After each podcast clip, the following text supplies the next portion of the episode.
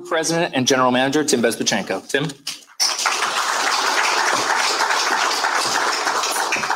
Good morning. It's great to see everyone here today, surrounded by friends and family and partners in this beautiful space. Thank you, Dr. Pete, JW. Appreciate those comments. There's so many things that we want to talk about today, and, and it really talks. It really starts with talking about one person. But before we get to that, we're going to talk about the club. With the new and evolved one club philosophy, we are equipped with talented players, staff, coaches, and executives to champion Columbus on and off the field as charter member number one of MLS. Today marks another step forward. 2022 MLS Coach of the Year finalist, our new coach has a growth mindset and deep background in player development. He is knowledgeable about both the domestic and global game of soccer. These attributes, among others, position our club to be able not only develop players, but to compete at the highest level, all while entertaining the fans. Ladies and gentlemen, the new head coach of the Columbus Crew, Wilfried Nancy.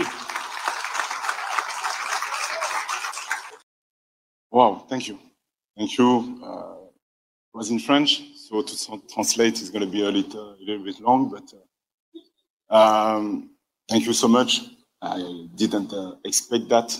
So, listen, um, I would like to thank, first of all, I'm really happy to be here.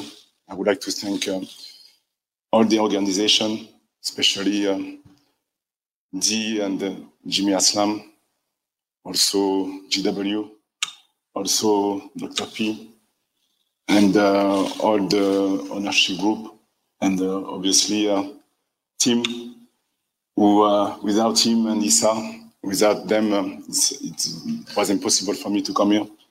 So, um, really happy to be here. I am a soccer coach.